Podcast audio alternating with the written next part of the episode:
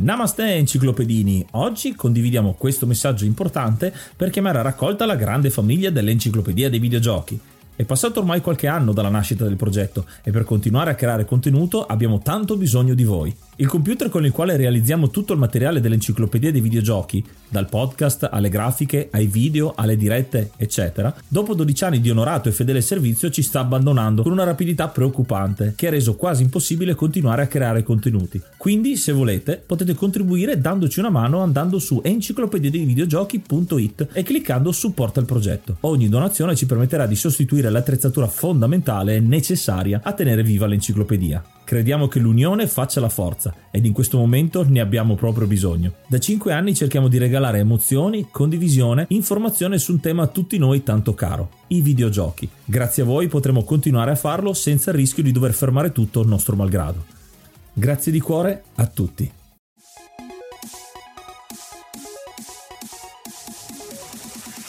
Namaste, benvenuti ad un nuovo episodio dell'Enciclopedia dei Videogiochi. Io sono Ace. E io sono Yuga. Nel podcast di oggi parleremo di Shadow of the Colossus. Oh, un giocone, uno di quei giochi mega galattici che tutti citano nelle proprie classifiche tra i migliori giochi di sempre, perché è veramente tanto amato. Noi ricercando questo episodio abbiamo visto come ci sia una community ancora bella attiva e c'è veramente un tesoro da scoprire di persone, di conversazioni, di Reddit e di eh, forum veri e propri dedicati a questo gioco. Quindi veramente c'è un bellissimo seguito e anche una bellissima storia di rivalsa del team Ico che ha prodotto questo gioco, ma poi anche una remastered niente male. Come sempre vi ricordiamo che se volete supportare il nostro progetto Enciclopedia dei Videogiochi potete farlo andando su enciclopediadeivideogiochi.it dove potrete offrirci un caffè su Coffee che noi bellamente trasformeremo in magiche birre da bere insieme a voi e che questo ci permetterà permetterà di aggiungere sempre contenuti nuovi e fare un passetto in più. Come dico sempre, rilegare al meglio questa enciclopedia, visto che le pagine le scriviamo di volta in volta, aggiungiamo qualche pezzo in più. Quindi, se volete partecipare assieme e unirvi così ai nostri supporter e mecenati, andate appunto su enciclopediadevideogiochi.it. Stavi dicendo Bison dollari, che ci pagano in Bison dollari. Sì, vero? è vero, è vero, lo ammetto.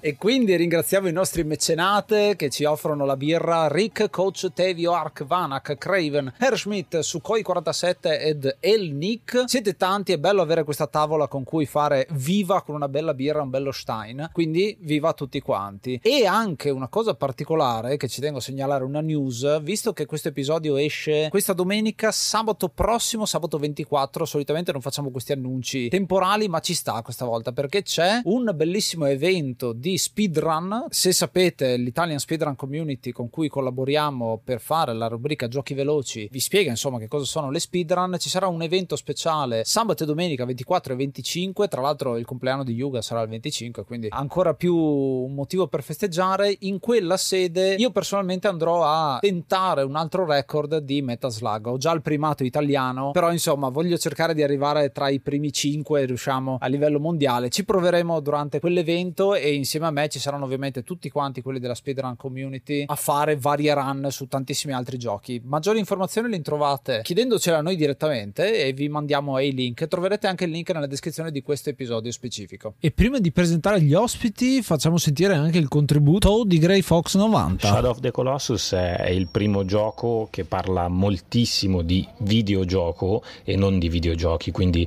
parla secondo me del cosa si può trasmettere attraverso l'interazione del, del prodotto e Fumito Ueda ha creato un vero e proprio capolavoro artistico. Con Shadow of the Colossus credo sia iniziato il dibattito sul considerare o meno i videogiochi forma d'arte, quindi un titolo da recuperare per mille motivi. Non solo speciale per il gioco che trattiamo, ma anche speciale perché non siamo soli. Infatti, ad aiutarci a scrivere questa nuova pagina dell'enciclopedia abbiamo Pietro e Stefano direttamente da Game Romancer. Ciao ragazzi! Ciao e grazie dell'invito. Ciao. E grazie a voi perché abbiamo abbiamo già partecipato a un vostro episodio, è stato veramente molto bello. Abbiamo parlato di 2001, questo anno molto particolare. 2001, il mitico 2001, un anno che noi abbiamo detto è critico, è importantissimo per la storia dei videogiochi e ce ne siamo accorti proprio in questa stagione, perché se tu vai a prendere gli anni di uscita di tutti i giochi che abbiamo affrontato finora e siamo all'episodio adesso 168, quindi se fai la media delle date di uscita viene proprio il 2001. quindi vuol dire che 20 anni avanti, 20 anni indietro sei sempre lì e ovviamente ci sono anche giochi più vecchi, però tutti quanti ruotano in, que- in questo anno particolare dove è uscita tantissima roba e dove in un certo senso comincia a esserci quello che sarà il seme che poi produrrà Shadow of the Colossus qualche anno dopo. Come mai avete scelto questo gioco? Beh, allora, per quanto riguarda me in particolare, è, è banale dirlo, ma è un po' il gioco che mi ha cambiato la vita, nel senso che è il gioco che per la prima volta mi ha fatto pensare che, che i videogiochi potessero essere anche una forma d'arte. Poi, vabbè, l'abbiamo detto, è un gioco fondamentale per tantissimi punti di vista, per quello che ha ispirato in altri content creator legati ai videogiochi, sia a livello proprio di programmazione che di critica, che realizzazione video, podcast, scrivere e quant'altro. E poi, vabbè, Ueda, come fai a non amare Fumito Ueda se ti piacciono i videogiochi? Il mio rapporto con Shadow of the Colossus arriva molto dopo la sua uscita naturale, perché io lo scoprì su PS3 con la remastered, che comprendeva anche Ico, e io diciamo feci proprio un recuperone di questi due capolavori, che ritengo assolutamente dei capolavori, proprio anni più tardi, senza perdere assolutamente il senso di meraviglia, il che con tutti quegli anni sulle spalle certificò, diciamo, la, la, grandezza dell'opera a discapito dell'età, secondo me. Sì, un grande gioco dalle atmosfere oniriche, ma prima di tuffarci nelle sue ambientazioni, nella sua storia, come detto, onirica, molto fantasiosa, molto sognante, ma che dai risvolti molto seri, godiamoci una delle tracce della bellissima di cui parleremo colonna sonora.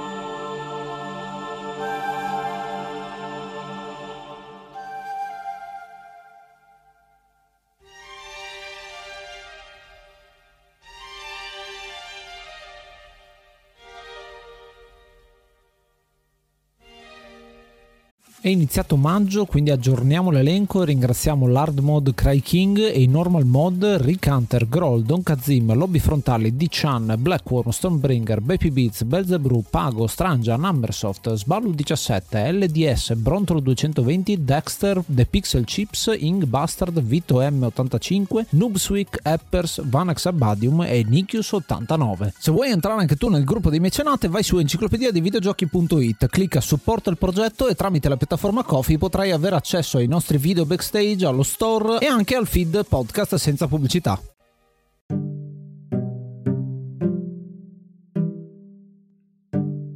Gioco di oggi è Shadow of the Colossus, un gioco del 2005 sviluppato da Team Ico e poi pubblicato da Sony inizialmente per la PlayStation 2, per il mercato giapponese e nordamericano nel 2005 e successivamente l'anno dopo per il mercato europeo e il resto del mondo. Ed è uscito, come detto, su PlayStation 2, poi successivamente con le remastered per PlayStation 3 e anche per PlayStation 4 nel 2018, a sottolineare quanto sia amato questo gioco, perché sì, c'è il filone dei remastered a ogni generazione, ma Shadow of the Colossus, per essere un titolo partito dalla PlayStation 2, ne fa vedere questa longevità e, come detto, una fanbase che ama questo gioco e che merita quindi tutte le volte una remastered. La cosa particolare che è interessante già da subito è proprio il team di sviluppo che si chiama Team Ico, che non sarebbe il suo nome effettivo, ma si riconoscono con questa nomenclatura appunto dal primo gioco che hanno fatto, ovvero Ico, che gli ha permesso di diventare famosi con questo gioco e da lì gli ha permesso di passare al tassello successivo, questo Shadow of the Colossus. Ico, che è un gioco proprio del 2001, per quello dicevamo così importante, è il titolo che ha molti legami con questo Shadow of the Colossus. Lo affronteremo in un altro episodio dedicato. Parlando di Shadow of the Colossus e del suo sviluppo, ci accorgiamo di tante cose, perché ad esempio il nome che appunto è stato citato prima di Fumito Ueda, che è questa personalità che sta dietro, bravissimo a scrivere titoli e anche a far attendere tanto i fan, perché se pensiamo alla produzione del team Ico, hanno fatto Ico, Shadow of the Colossus, le relative remastered riedizioni e poi The Last Guardian del 2016. C'è tanto spazio tra un gioco e l'altro e si vede come ci sia una cura certosina in ogni singolo dettaglio di questi titoli. Cosa che è stata apprezzata dalla critica, è stata anche molto criticata alcuni di questi giochi per alcune imprecisioni tecniche che poi vengono risolte con i remake. Però è bello insomma che ci sia qualcosa d'autore, un videogioco d'autore un po' diverso da chi fa invece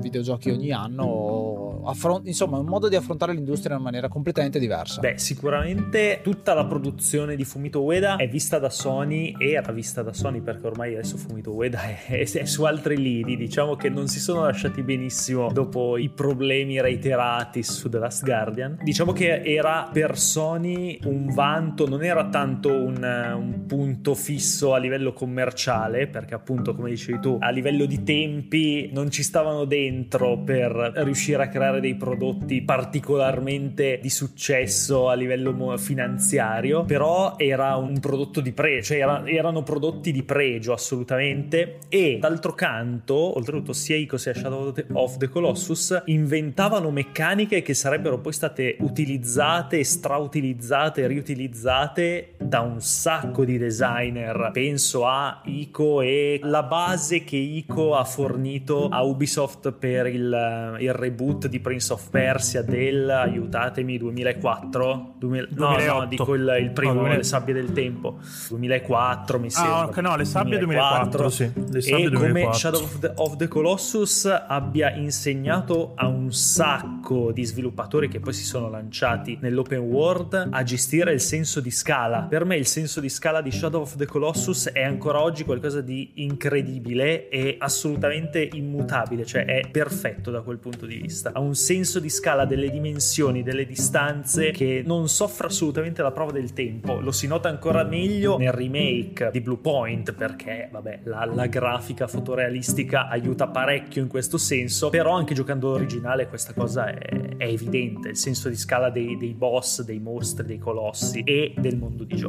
Poi era un mondo in forte controtendenza con quello che succedeva poi nel, nel resto delle, delle, produzioni videoludiche contemporanee. Avevi appunto da una parte GTA, ma mi viene in mente anche Jack 2 perché con il passaggio da, da, dal primo Jack and Dexter al secondo si, eh, sì, si è presa un po' la, quella deriva open world con uh, in particolare il livello nella città estremamente soffocante, estremamente trafficata, anche scura come Tony. Shadow of the Colossus è un mondo vuoto dove di fatto Wander può fare diverse cose, può, può andare a pesca, cioè nel senso che può appendersi ai pesci o agli uccelli che ci sono là, però a parte ammazzare i colossi non è che ci siano altre attività da fare o quantomeno attività richieste dal gioco eppure lo giochi, eppure vai avanti nonostante il senso di, di sconforto e di sbagliato che provi facendo questa cosa e finché non arrivi alla fine e ti rendi conto di quello che hai fatto. Siamo anche nel 2005, quindi un periodo in cui PlayStation 2 cominciava a essere a metà vita e quindi cominciavano ad esserci una certa maturità, insomma, nella creazione di videogiochi su questo tipo di piattaforma. E se vediamo altri titoli usciti proprio nel 2005, mi viene in mente God of War, che è una delle interpretazioni di quello che ha fatto Prince of Persia, appunto le sabbie del tempo, con protagonisti che si arrampicano sui muri. Lo stesso tipo di meccanica ce l'abbiamo anche in God of War, però visto da un angolo completamente diverso. God of War va a focalizzarsi molto di più sull'epicità dei momenti, intesi come momenti di violenza, momenti di casino, momenti di sangue, mentre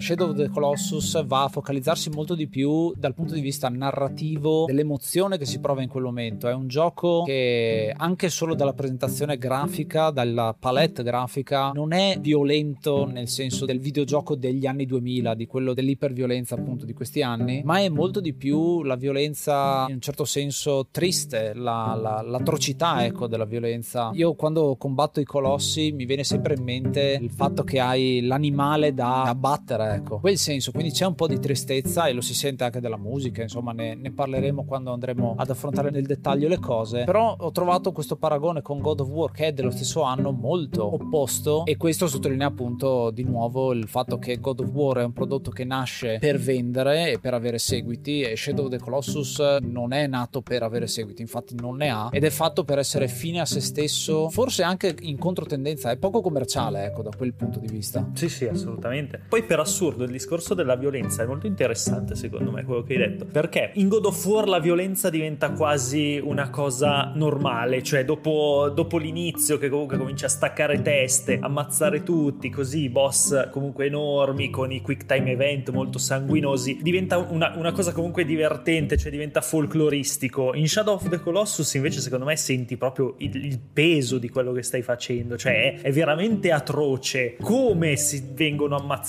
questi colossi, è veramente brutale ed è una brutalità che ha poco a che fare col divertimento in sé. Non ti senti figo infatti in Shadow of the Colossus? Sì, God of War è divertente, cioè God of War è, è sanguinoso, è pulp, è, è, è, fatto per quello, mentre Shadow of the Colossus è proprio brutale, cioè è tristissimo, cioè è denso di, di, di, di quella sensazione di, di, violenza non fine a se stessa, cioè con un, con un obiettivo lo fai, però senti che non è, non è una cosa molto particolarmente giusta e neanche divertente. Sì, io lo vedo come un gioco molto riflessivo e proprio in contrasto con l'esempio che avete fatto di God of War, perché al di là della violenza, l'atrocità che dobbiamo fare per la nostra missione, che però noi abbiamo comunque uno scopo, che poi vedremo nella parte dove esamineremo un po' più la storia, io apprezzo particolarmente il fatto che sia, come detto, riflessivo e che anche solo il viaggio per andare a raggiungere i vari colossi sia parte integrante non solo della storia e del gameplay, ma anche dell'emozione del giocatore. Perché noi sappiamo che stiamo andando a fare una determinata cosa, la caccia ai colossi, e anche il solo raggiungerli. Un po' come succede anche, mi viene degli altri esempi, Zelda 3D, Breath of the Wild, o anche Red Dead Redemption 2, dove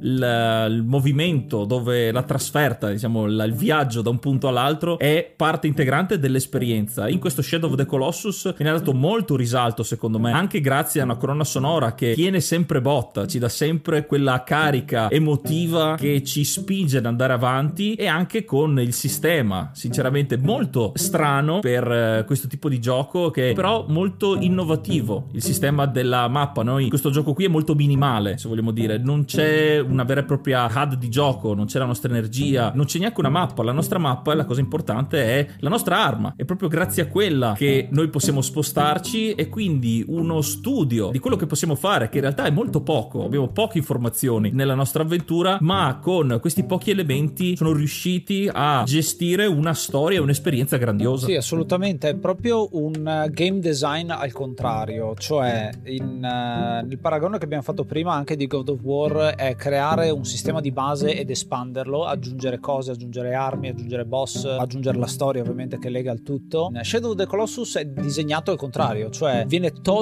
tutto quello che non serve per mantenere il cuore del gioco che è quella meccanica lì, quell'aspetto chiave di uno Zelda inverso viene definito. Perché gli Zelda al momento che escono, l'ultimo uscito in, nel 2005 è The Minish Cap e si comincia a parlare di Twilight Princess, quindi dobbiamo ancora arrivare al passo successivo dopo quelli per Nintendo 64 praticamente. E anzi no, c'è, è uscito Wind Waker anche, però si vede insomma come la, la formula non sia ancora super evoluta. È uno Zelda inverso perché si ha il territorio da esplorare, ma poi non entri dentro un dungeon, è il boss stesso il dungeon da scalare, il dungeon da conquistare, che è una cosa veramente che mi ha stupito e quando è uscito questo gioco io l'ho giocato praticamente immediatamente dopo che è uscito e mi ha appassionato tantissimo perché c'è tantissimo di strategia, non è una questione di forza bruta, ma è proprio una questione di tattica perché hai questi colossi giganti proprio da affrontare con l'astuzia, proprio come la classica Davide contro Golia. Però vedremo che oltre a questo c'è anche tutta una questione morale molto molto profonda. Questo design sottrattivo è tipico di Ueda, l'ha già fatto con Ico, risalta molto di più quella che è l'interazione con l'intelligenza artificiale. In Ico lo vediamo più dal punto di vista, mi verrebbe da dire femminile, cioè in rapporto con l'intelligenza artificiale compagno, che è una cosa che poi ritroveremo anche in The Last Guardian, mentre qui è più mascolino, più verso il conflitto contro eh, l'intelligenza artificiale speciale, capire come si comporta e agire di conseguenza. Sì, sì, sì, assolutamente. Poi, come, come stai dicendo tu, Ico e Shadow of the Colossus per tanti versi sono due giochi opposti. Cioè, Ico è un gioco di speranza che ti vuol portare alla fine ad abbandonare il castello assieme a Yorda, mentre Shadow of the Colossus è un viaggio all'inferno praticamente. Tu man mano che adesso ci arriveremo quando parleremo nella trama, però il senso è un po' quello, man mano che ammazzi i colossi, ti avvicini all'obiettivo finale, Wander è sempre più corrotto, sempre più vicino a quella che sarà la sua fine. Poi Ico appunto è un gioco corale perché ci sono due protagonisti, mentre in Shadow of the Colossus hai Agro che ti accompagna, che sarebbe il cavallo, per tutta l'esperienza, però è tendenzialmente un viaggio in solitaria, fatto con la speranza di poter resuscitare. Non si sa se è l'amata o un'amica o insomma, Wed è rimasto volutamente vago da questo punto di vista, però si presuppone che insomma sia l'amata di Wander, per cui lui sta facendo tutto quello che sta facendo, però lo sta facendo da solo, prendendosene tutta la responsabilità. Oltretutto, se, se ci pensate, anche il ritmo è molto particolare in Shadow of the Colossus, nel senso che è estremamente monocorde, non ha mai un cliffhanger, non ha un cliffhanger finale, non ha delle aree che si giocano più velocemente, ha esattamente lo stesso ritmo dall'inizio alla fine e questo secondo me contribuisce a creare proprio questa sensazione di condanna, di tappa verso un certo, un certo, tipo di finale che non, non, non può essere positivo se, per, come, per, come, si sviluppa la storia. E questo è molto particolare perché è rarissimo che un, un, un, videogioco non abbia cambi di ritmo all'interno del suo sviluppo, della partita. E anche questa è una firma di Ueda, non è un errore di design, è assolutamente voluto. È un rito, è una, una sua caratteristica fondante, secondo me. Ripetitività perché devi affrontare questi 16 colossi che inizialmente dovevano essere addirittura 48 i design originali, poi li hanno ridotti a 24 e poi si è scesi a 16 in una maniera abbastanza sottrattiva, togliendo alcuni design che girano ancora. Ad esempio, è famoso il colosso ragno che si vede ogni tanto che non è stato inserito. Però secondo me una cosa invece che non tanto spezza il ritmo, ma è un ottimo strumento narrativo è il mondo, queste terre desolate, dimenticate, le Forgotten Lands, che sono essenzialmente vuote. Non c'è nessuno all'interno di questo mondo mondo sconosciuto per il protagonista Wonder che si troverà appunto a indagare il territorio e cercare questi unici abitanti che sono i colossi. La cosa sorprendente è l'utilizzo della telecamera perché tu hai libertà di movimento della telecamera che è gestita molto bene e al tempo non era facile gestire bene la telecamera, almeno io mi ricordo di aver notato questa cosa specifica, ma forse perché venivo anche da un po' di esperienze negative. Però la cosa che è molto bella sono nei viaggi che fai attraverso il territorio la telecamera ad un certo punto ha vita propria, no? eh, va su dei binari per mostrarti una cosa particolare. Uno su tutti, quando arriviamo al secondo colosso, che è quello della spiaggia, che sei sul ponte, la telecamera vira apposta su un lato per mostrarti la spiaggia dove c'è il colosso che sta girando, quindi ti indica più o meno la direzione dove andare. E allo stesso tempo, però, è un allargamento di campo, quindi hai proprio il senso di vuoto del territorio che andrai ancora più a svuotare perché uccidi gli unici abitanti. Questa cosa è, è, è anche anche giustificata a livello, a livello, narrativo perché è una terra proibita, è una terra che è stata proibita agli uomini. E secondo me anche da questo punto di vista non senti mai il vuoto ludico, anche perché il gioco è bravissimo a focalizzarti sempre verso il prossimo obiettivo. Diventa quasi una droga andare a stanare questi colossi per poi ucciderli, è, è quasi è l'istinto del cacciatore e lo racconta molto bene secondo me attraverso il gameplay, è, quasi esclusivamente esclusivamente attraverso il gameplay, perché poi di scene cinematografiche ce ne sono pochissime. Le scene, le parti, anche ripetute dopo l'aver sconfitto ogni colosso, in realtà danno poco spazio alla narrativa, anche se a forza di guardarlo aggiungono dei piccoli pezzi che ci danno anche la gravità, come anticipavi prima su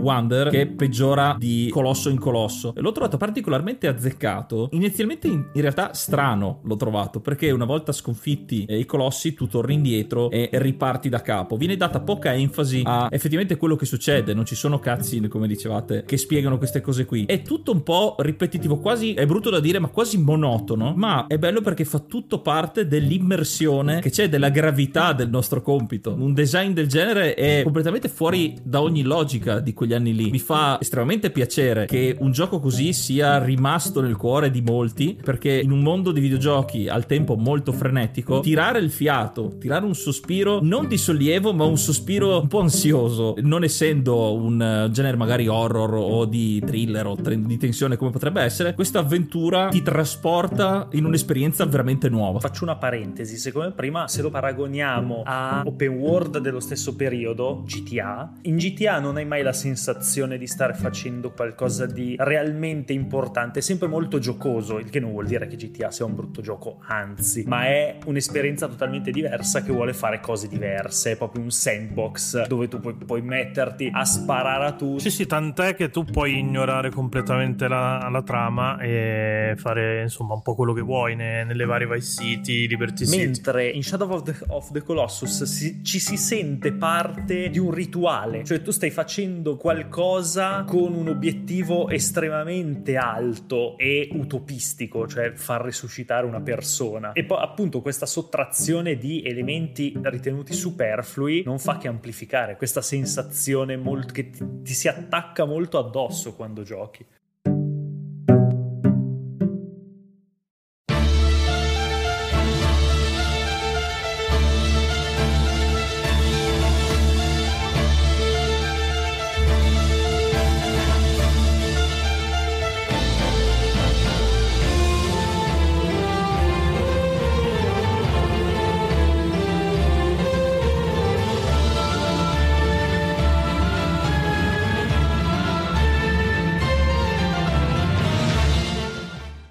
Stai seguendo da Apple Podcast? Ricordati di lasciarci una recensione e farci sapere che cosa ne pensi del nostro podcast. La storia di questo Shadow of the Colossus, come abbiamo citato più volte nella parte precedente, inizia con il nostro protagonista in una scena molto cinematografica, con una colonna sonora estremamente azzeccata per questo inizio, che vede il nostro Wander a cavallo di Agro, questa cavalla che lo accompagnerà per tutto il suo viaggio. Cito già subito, mi ha ricordato un po' la storia infinita con Atreio e il suo cavallo Artax, il loro legame, perché alla fine sono solo questi due personaggi che vediamo bene o male per tutto, per tutto il gioco gioco, anche se dopo ci saranno delle conseguenze. Vediamo questa scena che non dice niente, non ci sono dialoghi, c'è solo la cinematica con la musica che vede questo Wander cavalcare questo splendido paesaggio fantasy fino ad arrivare a un ponte che dà su un santuario. Inizialmente finisce qui l'intro e partiamo con quello che è il senso del gioco, la missione. Non siamo solo noi il nostro cavallo, ma abbiamo con noi una ragazza, si chiama Mono e dai pochi dialoghi che abbiamo, veramente pochi dialoghi all'interno del gioco, ci viene data la nostra quest, ovvero ci autoiamo la nostra quest perché siamo in questo santuario che si dice possa resuscitare i morti, ridare l'anima perduta di un corpo. Per farlo abbiamo dei piccoli piccoli segnali di quello che potrebbe succedere, che le cose non sono tutte a posto in questo luogo, ci sono delle ombre, ma vengono scacciate da questa luce al di sopra del santuario che inizialmente ci sbeffeggia, perché il nostro obiettivo è appunto questo, noi diciamo noi siamo qui per, perché si dice che si possa resuscitare, questa voce ci sbeffeggia, ma dopo aver visto la nostra spada, che è l'elemento fondamentale per molte cose, come vedremo nel gameplay, ci dice che può esserci una possibilità. Per farlo però bisogna distruggere 16 statue che ci sono all'interno all'interno di questi santuari e queste 16 statue hanno la loro incarnazione nei 16 colossi e da lì noi partiamo, ci viene data un campo lungo su queste terre abbandonate, terre proibite e quindi armati della nostra spada e del nostro cavallo ci avventuriamo, come dice anche il nome Wander, proprio il girovagare, il girovago, molto azzeccata anche la scelta del nome, nella nostra avventura e con il primo colosso. È proprio interessante che il nome di questo personaggio sia il vagabondo, l'errante, insomma il il, la persona che va in giro, il girovago, perché secondo me dà il senso di leggenda, di mitologia a questo titolo. Perché prima hai citato giustamente GTA, dove hai il senso di se voglio posso non seguire la trama e fare quello che voglio, posso scrivere io la storia che voglio. In Shadow of the Colossus è come reinterpretare una storia che è già stata scritta, perché già dal primo colosso e già dall'introduzione, in realtà, quando ti viene data questa missione, è già tutto scritto. Sai che dovrai sconfiggere questi colossi e che alla fine succederà qualcosa che è quell'obiettivo che ti è stato dato. Che ricalca quello che succede nella classica epica cavalleresca di distruggi il drago, salva la principessa, uguale identico perché qua abbiamo i colossi e la nostra principessa e questa ragazza mono, però è visto da un altro lato, non è una cosa valorosa ma è quasi un peccato, anzi è, lo è vero e proprio perché noi siamo lì scappati in qualche maniera nelle terre proibite, quindi ci sono tutte questa sensazione di essere nel peccato a fare questa cosa e ce lo porteremo dietro per tutto il gioco. Ed è un senso che secondo me ricalca ancora di più quello che dicevate prima riguardo al purgatorio, il fatto che la direzione e il risultato finale è cercare di arrivare in paradiso dal purgatorio, però sei in un limbo in quel momento, continui a fare le azioni per cercare poi una salvezza. Molto interessante perché in controtendenza con tanti dei giochi che uscivano in questo periodo dove cercavano di dare completa libertà al giocatore, proprio il free roaming, il poter andare in giro e poter fare quello che si voleva nei sandbox, qui è completamente il contrario. Hai sì il free roaming, puoi andartene dove vuoi, però non puoi fare tutto quello che vuoi. Per me la, la cosa speciale di, del, della narrativa, della storia di Shadow of the Colossus è che ci si sente parte di una superstizione, cioè ha, ha una mitologia che permea tutto il gioco, cioè mh, ci sono evidentemente delle, delle credenze, delle superstizioni, degli dei, c'è una cultura molto nascosta che non viene raccontata attraverso una sceneggiatura classica, non c'è nessun background, è tutto, lo lascia tutto molto all'immaginazione, sei portato a speculare sulle rovine che trovi, sul perché ci sono questi colossi, sulle voci che ti parlano nel tempio. E quindi è tutto molto spirituale, cioè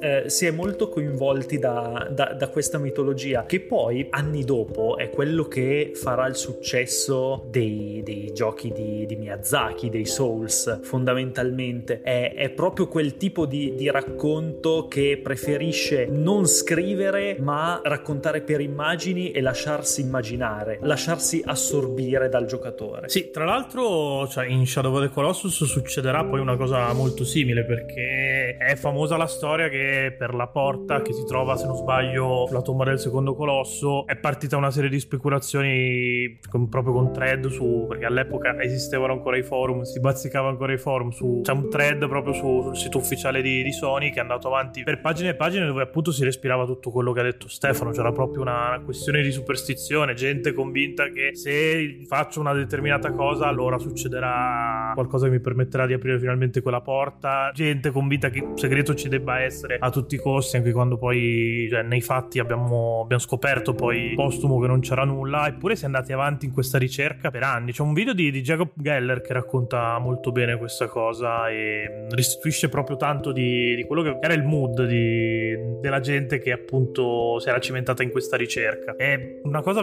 effettivamente molto simile a quello che poi è successo su vasta scala con Dark Souls. Parte con Demons, ma soprattutto poi con Dark. Ecco, io in questo caso ci terrei a far notare quello che abbiamo anche accennato prima, il fatto di che questo gioco toglie. Ed è proprio anche questo, il, il fatto di avere una trama asciugata all'osso, perché in questa introduzione che ho descritto prima, i dialoghi sono pochissimi, non ci viene data una backstory dei personaggi, chi sono, sappiamo solo il perché sono lì. Anche la descrizione della ragazza di Mono, eh, Wander la dà molto semplice, una ragazza che è stata sacrificata perché il suo, eh, il suo destino era oscuro. Sappiamo solo queste pochissime informazioni e il punto focale è la missione, il nostro compito, la nostra voglia di fare questo. E il gioco ci dà informazioni minime. E anche noi che ci fidiamo subito di questa voce dice vai a distruggere 16 colossi, tu dici va bene, non fai domande e parti subito. Viene data estrema, estrema enfasi a tutto questo. L'ho trovato strano inizialmente perché siamo abituati a dei giochi dove l'introduzione o anche nei libri, nei film ci vengono introdotti i personaggi, perché sono lì, anche una backstory iniziale, perché è stata sacrificata magari in questo caso. E il gioco qui ci mette subito di fronte l'esperienza. Perdiamo pochissimo tempo. I tutorial, che è un'altra cosa che ho apprezzato molto, se vogliamo chiamarli tutorial, sono proprio i primi colossi. Non ci viene dato il classico menu che adesso c'è tante volte e che ci spiegano i vari comandi che possiamo fare, invece ci ehm, viene insegnato con l'esperienza di gioco già dal primo colosso, anzi già ancora da prima, perché la cosa fondamentale, il gameplay fondamentale per quanto riguarda lo spostamento, il viaggiare all'interno di queste terre proibite è proprio la spada di luce che abbiamo, la spada che ci permette di avere l'informazione per andare avanti nella nostra quest. La spada è importantissima perché come detto questo gioco non ha una mappa, non abbiamo il tasto per vedere dove stiamo andando, ma dobbiamo estrarre la spada a piedi o a cavallo e in base a come verrà orientata e come riflette la luce sarà più sparpagliata per eh, come dire che non è la direzione giusta. Quando invece sarà focalizzata come una lente di ingrandimento verso un punto preciso, vorrà dire che staremo seguendo la direzione giusta. L'ho trovato un tocco di gameplay estremamente convincente perché come detto l'AD di questo gioco è quasi inesistente. Sì, proprio l'AD è un una... è nascosto sostanzialmente, c'è pochissimo, vediamo l'energia di quello che è il colosso e vediamo forse ancora più importante della salute la nostra barra di stamina, cioè la forza che abbiamo nell'aggrapparci alle cose. Il primo colosso, Valus, il Minotauro, è proprio questo, è un tutorial su come ci si fa ad arrampicare su questi nemici e viene presentato con queste piccole cinematiche che secondo me danno ancora di più importanza a Wonder come il nostro avatar. Noi siamo lui in quel momento perché vediamo dalla sua prospettiva questi nemici che già solo il primo è enorme. Quindi già lì vedi il primo è così grande, chissà come sono gli altri, saranno più grandi, più piccoli, chissà cosa ci aspetta. Ed è un ottimo modo, insomma, di comunicarlo tramite semplicemente il posizionamento della telecamera. E forse un'altra cosa che sottolineo perché mi piace tanto proprio la gestione della telecamera, la regia di questo titolo, è come cambia l'effetto bloom, cioè il fatto che tu quando passi da zone oscure, caverne, a zone più chiare, la telecamera ci mette un po' ad adattarsi alla luce. Esattamente come succede quando tu sei in una caverna, ti adatti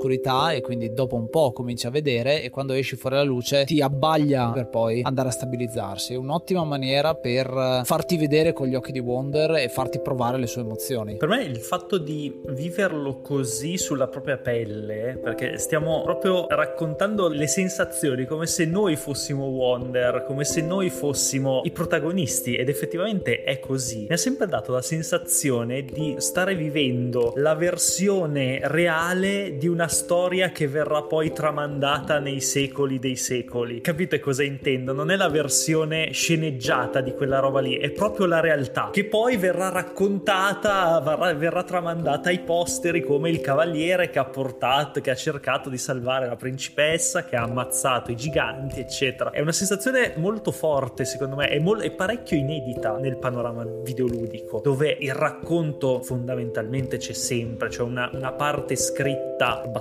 corposa c'è spesso nel videogioco, dopo, da, diciamo, dal, dal Super Nintendo in avanti almeno. Dopo aver sconfitto il primo colosso e ogni volta che sconfiggeremo una nuova minaccia, un nuovo, neanche minaccia, un nuovo colosso, un nuovo nemico, ci sarà bene o male la stessa scena. Dal cadavere del nemico sconfitto usciranno dei tentacoli di luce nera, di ombra, che ci colpiranno e ci faranno svenire. Abbiamo già un, un trauma subito dopo, abbiamo una vittoria che però è effimera perché in un certo senso veniamo sconfitti anche noi. Ci risveglieremo ogni volta nello stesso santuario di partenza dove un breve dialogo di questa divinità che dovrebbe aiutarci ci dà dei piccoli segnali criptici per il colosso successivo e vediamo l'animazione della statua relativa al nemico sconfitto che crolla e lì si riparte di nuovo dallo stesso punto di partenza, cosa che ho trovato molto particolare che ogni volta riparti dal punto zero e ti devi spostare in una zona differente. Il secondo colosso si chiama Quadratus ed è un toro leggermente più piccolo, va un po' in controtendenza con quello che si diceva prima, il primo boss è enorme, chissà gli altri quanto lo saranno. E invece il secondo è un po' più piccolo e veloce, viene introdotta un'altra tipologia di gameplay per poterli sconfiggere. Quello che non abbiamo ancora detto e che dico in questo momento è proprio come sconfiggerli, perché non basterà fare bottom mashing con la spada per poterli abbattere, bensì il più delle volte dovremo arrampicarci su questi mostri, un po' per citare un gioco più moderno, Dragon's Dogma, dove abbiamo la possibilità di aggrapparci ai nemici e poterli colpire con le nostre armi. Come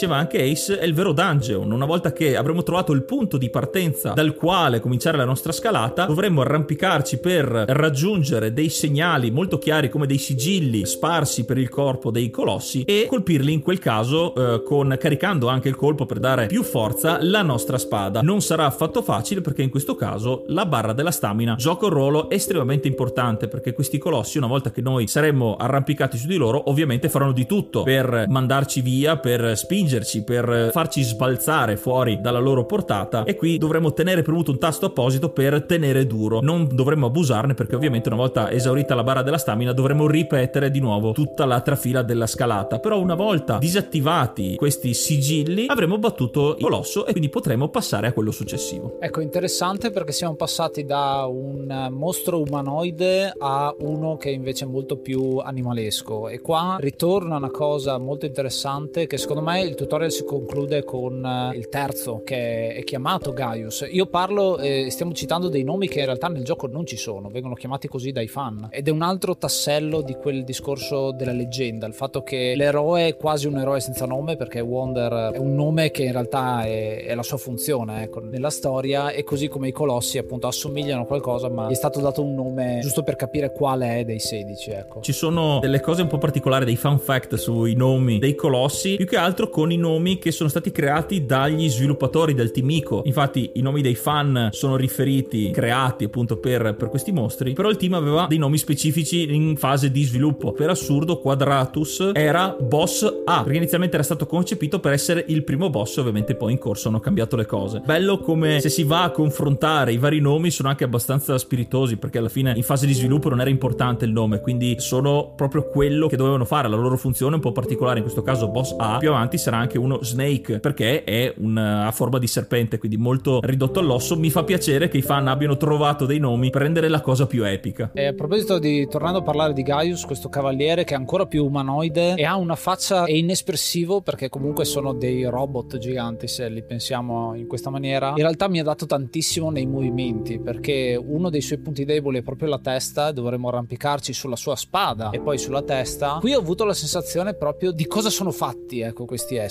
perché li vediamo come parti dello scenario, quindi sono fatti di roccia, sono fatti però anche di, di metallo, perché hanno questi occhi che tra l'altro hanno due colori diversi a seconda se sono ostili o meno, quindi ostili saranno rossi e invece rimangono azzurri quando sono docili. Sono fatti anche di carne, sono fatti anche di pelo, che è appunto dove ci arrampichiamo, che è un pelo che solitamente ha dei colori del verde, quindi un po' sembra l'erba, ritornando a parlare di terreno. Scalandoli ho dato il colpo finale appunto a Gaius. Lì ho notato un'altra tecnica che sottolinea ancora di più la gravità della situazione, perché il gioco è in tempo reale, noi facciamo le azioni anche abbastanza frenetiche, perché più starà male il colosso che stiamo andando ad affrontare, più si muoverà velocemente con movimenti convulsi. Quando sferiamo il colpo finale, nel momento in cui la spada tocca il punto di contatto, penetra al rallentatore e questa è una cosa che si sente tantissimo perché in quel momento esatto Kou Otani che è il musicista ha dato il cambio e passa da essere la musica epica alla musica triste perché è quello il momento in cui hai vinto e dovrebbe esserci la musichetta di vittoria in un videogioco normale chiamiamolo così e invece qua è esattamente il contrario la musica cessa e diventa un momento di rilassamento ma un rilassamento molto più triste ecco un, dopo il climax qualcosa di molto triste perché poi vedi l'animazione del colosso che cade. E sì dal punto di vista di aver sconfitto qualcosa una grande vittoria ma sempre di più vediamo che sembra una cosa più negativa che altro. Proprio il fatto che siano animati così bene e siano così imponenti abbiano comunque dei pattern abbastanza articolati li fa sembrare estremamente intelligenti nonostante il gioco se lo si guarda da un punto di vista oggettivo è un gioco meccanico cioè nel senso tu impari i pattern una volta che sai come gestire la situazione va via abbastanza liscio. Ma la naturalezza col quale si muovono i colossi reagiscono si lamentano spesso quando li colpisci così dà una sensazione di intelligenza artificiale molto più eh, sviluppata di quello che in realtà è è una bellissima illusione secondo me e ti dà anche la sensazione di, di stare ammazzando qualcosa di vivo alla fine cioè qualcosa che non è poi così robotico come, come sembra in un primo momento. Questa componente, se vogliamo dire realistica, che ci inducono a pensare i colossi, l'ho vista anche nello stesso protagonista. Parlando prettamente di gameplay, le nostre armi a disposizione sono sì la spada che ci servirà per i colpi finali, i colpi importanti, ma dalla nostra abbiamo anche arco e freccia, che per la maggior parte in realtà l'ho trovata un'arma per stanare questi mostri, non è prettamente utile per eh, fare i colpi finali. Però l'uso intelligente che il gioco ti permette di fare è appunto quello di colpirli nei momenti giusti o mentre volano, perché ci sono varie tipologie. Adesso ne abbiamo dette alcune che comunque sono di terra, ma ci sono anche nemici acquatici, nemici volanti, nemici che si arrampicano. Ed è grazie proprio all'arco e alla freccia che possiamo attirare la loro attenzione. Perché eh, una volta che noi saremo eh, in vista, sotto la loro vista, potranno anche ignorarci, come può succedere. E il sistema degli occhi, del colore degli occhi, che ci indica il loro stato di allerta, il loro allineamento verso di noi, ci permette di eh, essere più strategici. È un'altra cosa che insieme all'arco e la freccia ho trovato estremamente importante e utile in questi casi è anche la, la, la, l'abilità di fischiare, perché fischiamo sia per il cavallo, ma in questo caso fischiando, facendo rumore, i colossi reagiscono anche a questo. Possiamo a nostra volta, con questi mezzi a disposizione, non necessariamente armi fondamentali, gestire meglio le situazioni con i colossi. Bello, lo stesso, lo stesso Argo, perché poi il fischio è quello che richiama il cavallo di Wonder. Argo è molto importante in certe boss fight. Mi ricordo quella col eh, il serpente nel deserto, il serpente volante. Una battaglia che poi hanno ripreso in tantissimi altri videogiochi proprio come impatto. Secondo me è una di quelle battaglie che spiega meglio una cosa che, che stava già dicendo Yuga poco fa, ovvero il fatto che hai bisogno di richiamare l'attenzione dei colossi. Cioè i colossi non è che ti vogliono ammazzare, non è che ti vogliono male, hai, sei tu che li stai cacciando. Quindi sei tu che in qualche modo devi, devi attirare la loro attenzione. Phalanx in particolare non ha propriamente un attacco, ha l'unica mossa che è quella dopo un tot di, di nascondersi sottoterra e se sei troppo vicino quando si nasconde prendi danno, però non è un attacco canonico, non è che prova a farti del danno, lui prova difendersi. E quella battaglia lì io me la ricordo soprattutto per questo, perché è lì che ho capito che cioè non mi sta attaccando lui, perché allora io lo sto attaccando, sto facendo qualcosa di giusto? Forse no. È una cosa che non mi è mai difficilmente mi capita nei videogiochi, no? Questa cosa di, di essere consapevole di star facendo una roba sbagliata, ma non avere alternative allo stesso momento, perché appunto poi nel gioco se non,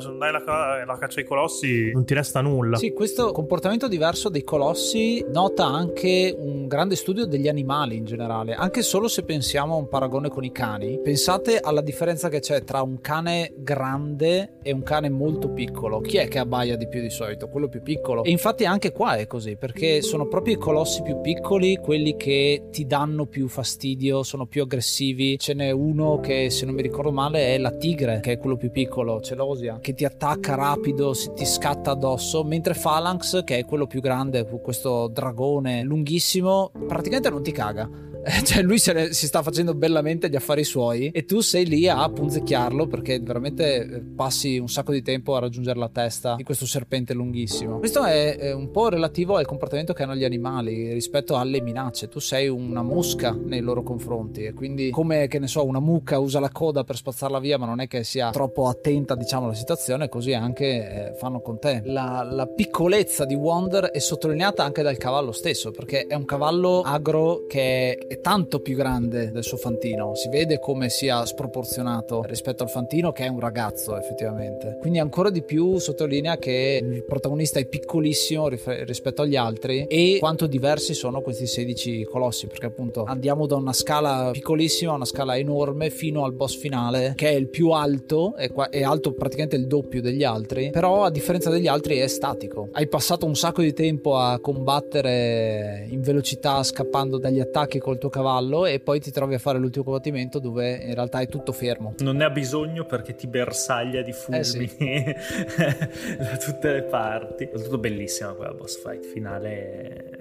com- come è proprio strutturata l'arena con i cunicoli dove nasconderti, ti devi studiare un po' dove sbucare, dove iniziare la scalata. È veramente una masterclass in level design questo gioco, cioè ha veramente sparpagliato idee ai posteri, cioè ha detto prendete, usate, usate le, le, le mie idee Ueda, così proprio ci ha regalato veramente un gioco assolutamente spettacolare da cui c'è solo da imparare secondo me, è stato proprio un punto di arrivo e una nuova ripartenza per il genere degli action adventure alla fine. Infatti proprio dal design, come avete citato finora, volevo fare un altro esempio sempre dal punto di vista dello studio animalesco, che è il colosso eh, Hydrus, che è quello tipo anguilla elettrica, la, la sfida acquatica, dove noi quando siamo aggrappati a lui ci porta anche giustamente sott'acqua per liberarsi di noi. In un certo senso è un cliché perché anche nei film quando succede che i protagonisti sono aggrappati magari a un coccodrillo come può succedere o a mostri marini, tende ad andare sott'acqua per liberarsi ed è fatto molto bene, soprattutto per la tecnologia della PlayStation 2 che al tempo era il meglio che si poteva, ma rispetto agli standard di adesso non tiene banco rispetto ad adesso, però mi ricordo che la sensazione era proprio quella di pericolo, di dover stare attaccati per forza perché sennò ci trovavamo nel fondo di questo lago ed è stato ricreato molto bene. L'altro invece discorso di design che volevo portare all'attenzione invece era proprio per la questione della meccanica ambientale. Come detto, per non rendere monotona l'esperienza sono molto diversi per quanto simili i vari gameplay dei vari colossi però ad esempio ce n'è uno in particolare che è Kuromori quello lucertola che si arrampica essendo appunto lucertola si arrampica sul, sul fondale. E lì grazie poi all'arco e alle varie strategie possiamo interagire con l'ambiente e farlo cadere per poi andargli a dare i colpi di grazia. Una strategia sempre diversa e che davvero sfrutta al massimo tutto quello che è stato creato attorno. Non ci sono effettive parti al di là del viaggio, ma proprio parlo solo del combattimento nell'area dove si viene a combattere contro i nemici, è raro che ci siano punti inutili. È sempre fatto qualcosa per allo scopo del combattimento, anche dei cunicoli o delle costruzioni sono fatte apposta in realtà per anche facilitare le, le strategie, per avvicinare i mostri in determinati posti dove è più difficile che scappino in modo da potergli saltare addosso più facilmente. È davvero curato benissimo. Può sembrare una provocazione, ma è a tutti gli effetti un puzzle game, Shadow of the Colossus. Cioè, fondamentalmente è un gioco dove devi decifrare, cioè ogni situazione va decifrata, non è mai, non, come dicevi tu Yuga, non, non ripeti mai la stessa azione matematicamente, cioè proprio meccanicamente, ecco, non, è rarissimo, non succede quasi mai, c'è sempre una fase di studio molto approfondita dove poi dici, ah, allora devo fare così, e poi cominci a, a scomporre, diciamo, la, la boss fight. Lo stesso, lo, la stessa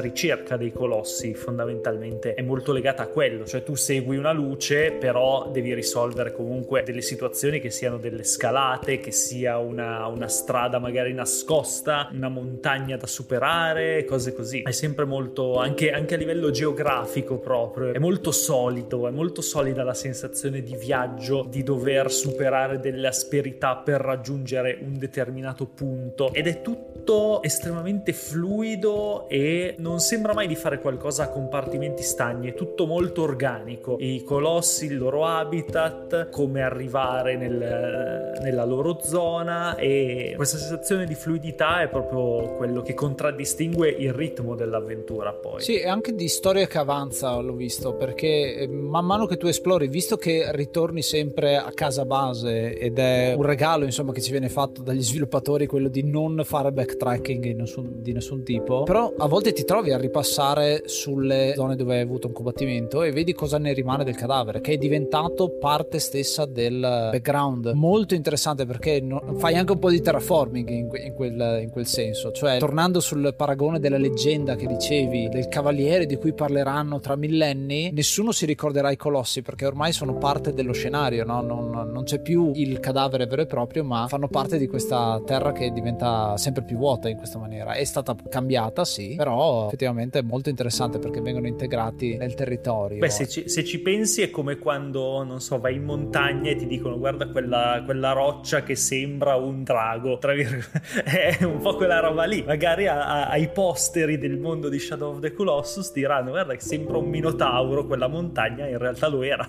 Sì, c'è questo paragone molto bello e leggendario. L'idea di star facendo qualcosa che diventerà leggenda, ecco, nel, nel corso del tempo. Ed è bello perché poi, anche quando ritrovi boss che si assomigliano, cioè che hanno meccaniche simili, soprattutto quando fai quelli che sono più antropomorfi, bipedi e con le armi, ad esempio mi viene in mente il penultimo, quello che è Argus, se non mi ricordo male il nome, che è il gorilla, assomiglia molto a uno dei primi, è un po' la versione potenziata perché è più muscoloso, più grande, più grosso, lo affronti in un ambiente completamente diverso, sembra di stare dentro un canale appunto con i muri di qua e di là, ma lì vedi proprio il... non è ripetitivo, però hai sempre la sensazione che sia il livello successivo rispetto a quello che ho fatto in precedenza, ecco. Se quello era difficile, questo lo è ancora di più e viene sfruttato però dal punto di vista delle animazioni, perché in questo caso, che ne so, ti fa un attacco con la mano direttamente per prenderti anziché usare la spada e tu devi andarci molto vicino perché rischi di essere preso invece devi aggrapparti tu all'interno della mano. C'è il fattore rischio sempre più alto anche, che è una cosa interessante perché attirandoti gli attacchi rischi di farti malissimo e veramente hai poca energia contro questi colossi che ti fanno malissimo, però devi rischiare sempre di più man mano che vai avanti. E stai sempre peggio, che è una cosa di cui abbiamo parlato ancora poco. Col discorso della corruzione, di, questa, di questo nero che ti entra dentro, si vede fisicamente su questo protagonista come stia sempre più male man mano che va avanti. Che anche questa è un'inversione, è un'inversione totale rispetto al, al paradigma del videogioco. Di solito quando abbatti un boss stai sempre meglio, cioè ricevi poi i, i suoi power up o comunque sblocchi qualcosa, invece qui no. Invece qua stai tornando indietro, stai peggiorando, ti stai ammalando di qualcosa in un certo senso. Sì, e i rischi che prendi sono sempre maggiori, quindi una, una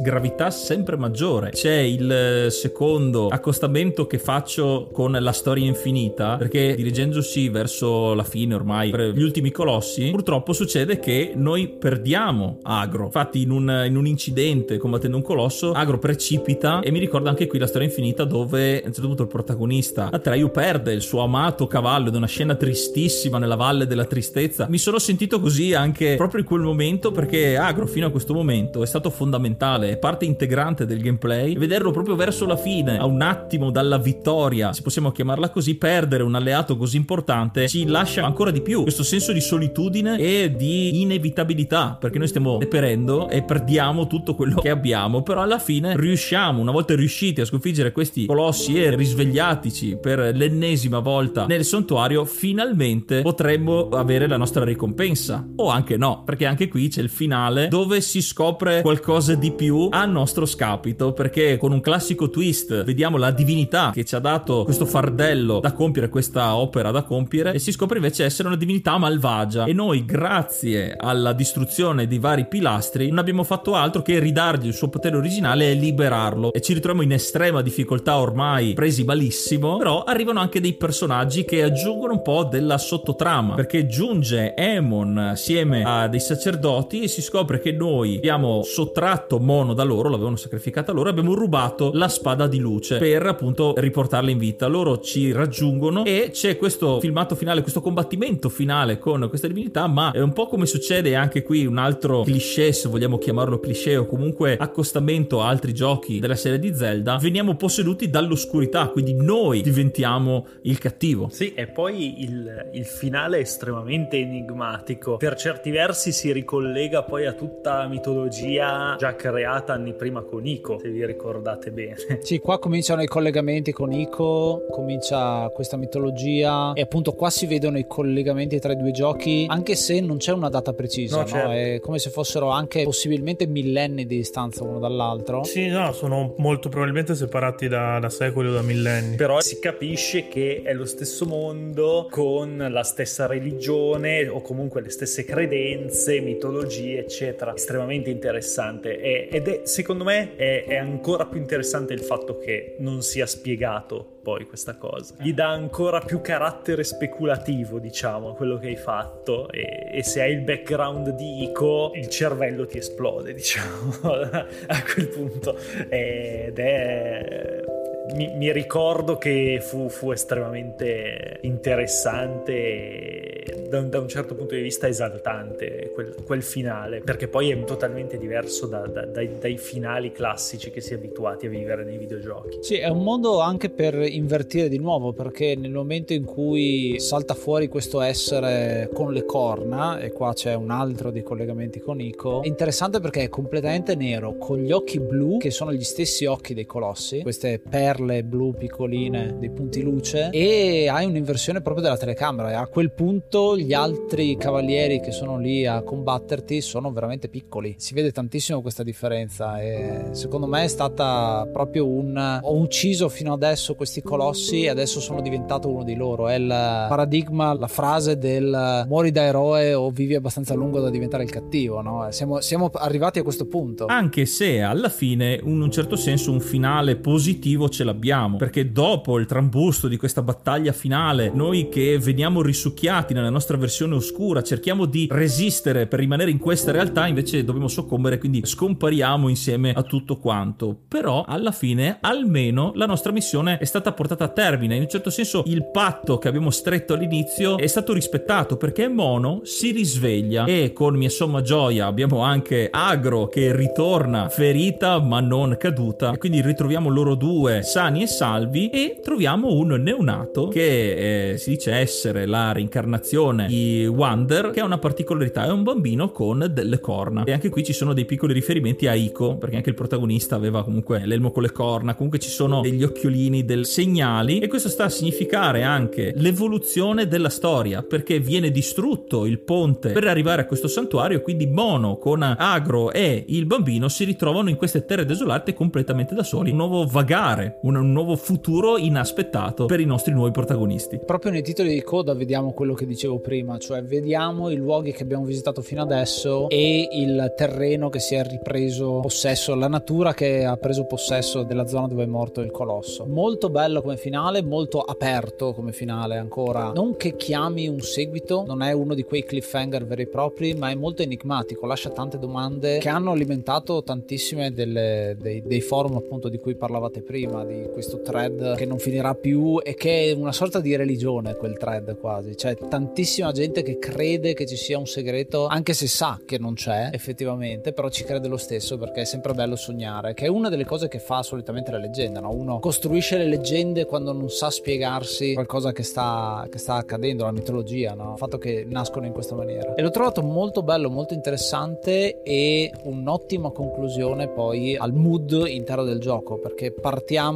e quello che viene detto all'inizio alla fine succede, esattamente come era stato predetto, succede alla fine, solo che non è quello che ti aspettavi. Sì, la cosa molto bella secondo me è che poi all'uscita del, del remake per PlayStation 4 nel 2018 tutto poi questo senso di, di mitologia di religione è tornato, perché appunto si è tornati su quel thread e sempre con la speranza che questa volta un segreto ci fosse. Segna molto quello che è l'attaccamento delle persone nei confronti dell'opera, che considerato che appunto stiamo parlando di una cosa estremamente in controtendenza con quello che il videogioco era, ma, ma anche con quello che il videogioco mediamente è oggi, è molto bello. Sono quelle cose che ti ridanno un po' di speranza, il mondo in generale e nei, nei videogiocatori soprattutto. In questo caso anche una particolare attenzione di Blue Point Games, che sono quelli che hanno curato il, il remake per PlayStation 4, ad ascoltare i fan e quindi a inserire quella leggenda che effettivamente nel gioco originale non c'è, ma nel, nel remastered c'è. Non vi spoileriamo niente a questo punto perché questo è veramente una cosa da godersi, però è bello che ci sia, ecco, che sia un'ottima maniera per dire ok, questo è un gioco fatto per voi, lettera d'amore verso i fan, cioè vi siete meritati il vostro supporto, il vostro credo, eh, tornando a parlare di religione, in questo gioco ci ha permesso appunto di creare qualcosa che sia un passo in avanti rispetto a prima. Sì, Bluepoint aveva proprio detto di, di sentirsi custode di quella che era l'esperienza originale, di, di, voler provare a riproporla proprio a livello emotivo il più simile possibile a quello che, che era stato poi Shadow of the Colossus all'uscita. E secondo me ce l'hanno fatta alla grande, anche proprio per, per questa attenzione ai dettagli. Hanno fatto dei cambiamenti, per esempio c'è il salvataggio automatico che nell'originale non c'era, ma cioè, il cuore della produzione non era in queste cose qui, era nel, appunto in tutto quello che, di cui abbiamo parlato finora e loro sono stati veramente molto, molto ligi a quello che, che dovevano fare secondo me.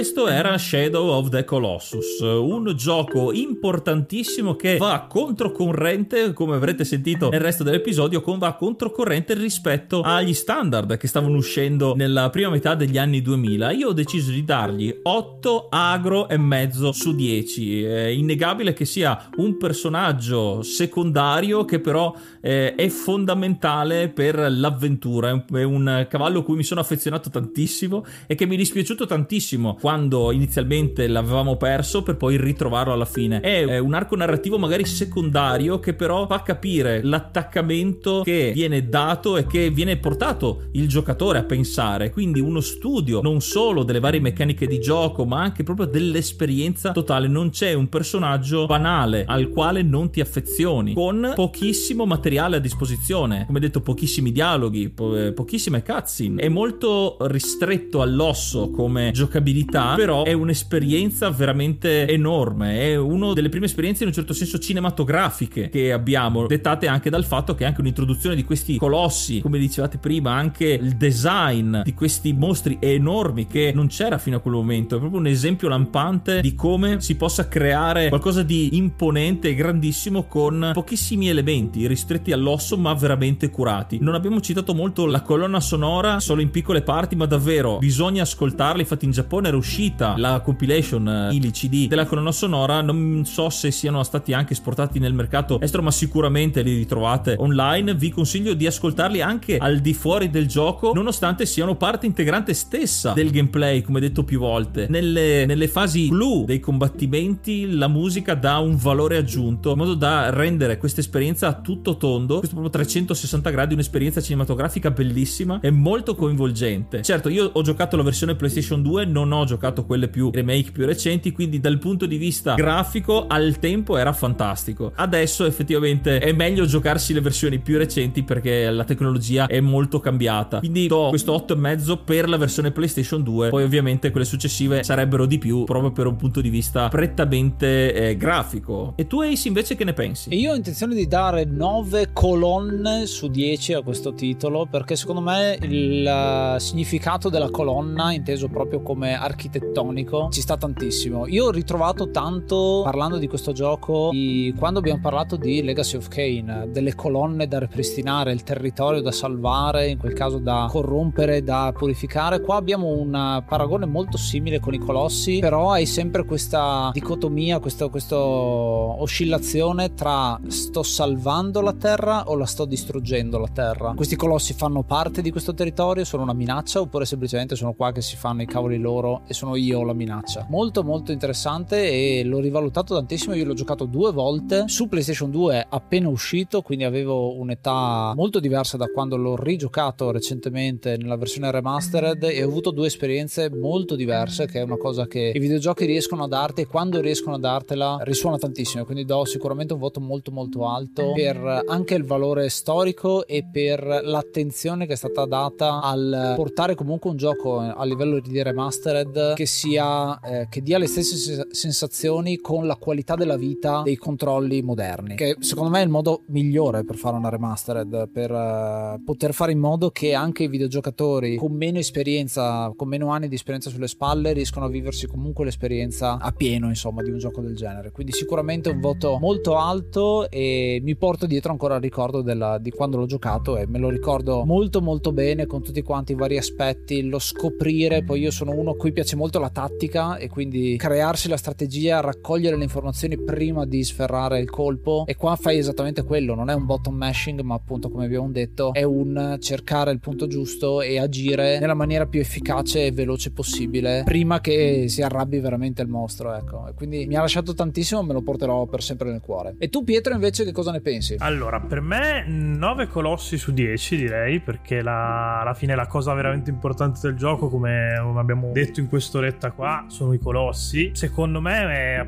è il gioco perfetto per spiegarti cos'è il design per sottrazione di, di Ueda perché magari Ico esagera un po' nel farlo. Ico è ancora più essenziale se vogliamo un po' meno videogioco. Mentre Shadow of the Colossus complice anche il fatto che poi a fine del gioco c'è la possibilità di giocare la modalità time attack e un po' di cose di questo tipo un po' di segreti armi bonus eccetera è un po' più giocattolo e si presta un po' meglio però riesce comunque al contempo a raccontarti tantissimo alla fine usando veramente poco perché appunto hai un personaggio praticamente solo la spada agro e i 16 colossi che sono, che sono loro a tenere in piedi tutta la, la produzione. E nulla giocatelo a prescindere dalla piattaforma che sia PlayStation 2 PlayStation 3 4 5 è una cosa che secondo me va, va almeno provata anche con il rischio magari di non farselo piacere però il tentativo va fatto. E chiudiamo allora con eh, la considerazione di Stefano. Beh per me io gli do un tondissimo 10 Evalus invece di lode gli do Valus perché quel primo colosso è qualcosa di iconico, cioè è veramente un'immagine, un incontro, un momento di gameplay cult del, del videogioco tutto. E in generale secondo me è uno dei Video, a parte che è uno dei videogiochi che ha risentito meno il peso del tempo, nonostante i difettini tecnici che ci sono, ma che sono stati ampiamente corretti, soprattutto dalla versione PS4, che è quella che sinceramente consiglio di, di recuperare perché secondo me mantiene intatto, intatta tutta l'atmosfera dell'originale e in più gli dà quella marcia in più tecnica che rende ancora più croccante croccante, tutta l'avventura, gli scontri, la, la bellezza dei colossi proprio a livello visivo e artistico. E secondo me avete già detto tutto voi, ma è un, un perfetto esempio di ludonarrativa. Secondo me il videogioco deve comunicare molto più che a livello scritto, deve comunicare a livello di interazioni e secondo me Shadow, Shadow of the Colossus riesce a farlo come veramente pochi prima e dopo di lui. Dopo di lui un po' di più, ma lui è stato il precursore di un modo di raccontare attraverso l'interazione e il, il gameplay, le meccaniche in modo veramente innovativo e unico, ancora unico secondo me.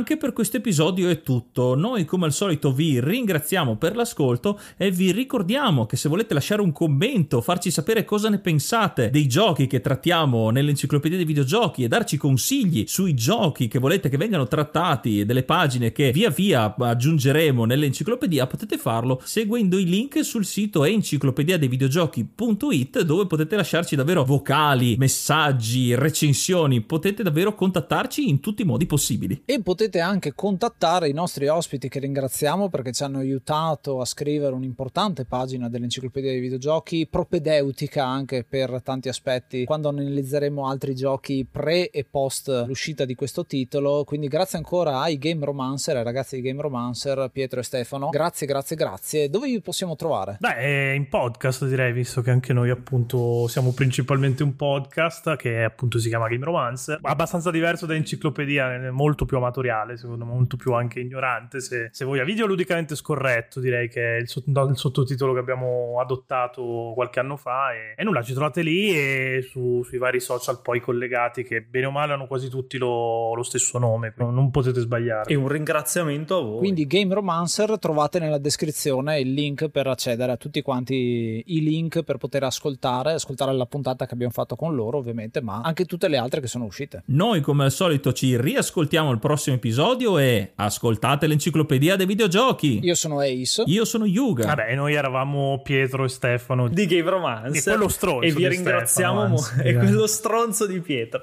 E vi ringraziamo un sacco per l'invito. Secondo me è stata estremamente interessante. Assolutamente. Sì. E spero che anche il, il vostro pubblico apprezzi. Grazie, grazie, grazie. Namaste and be brave. Fe, fe, fe, fe.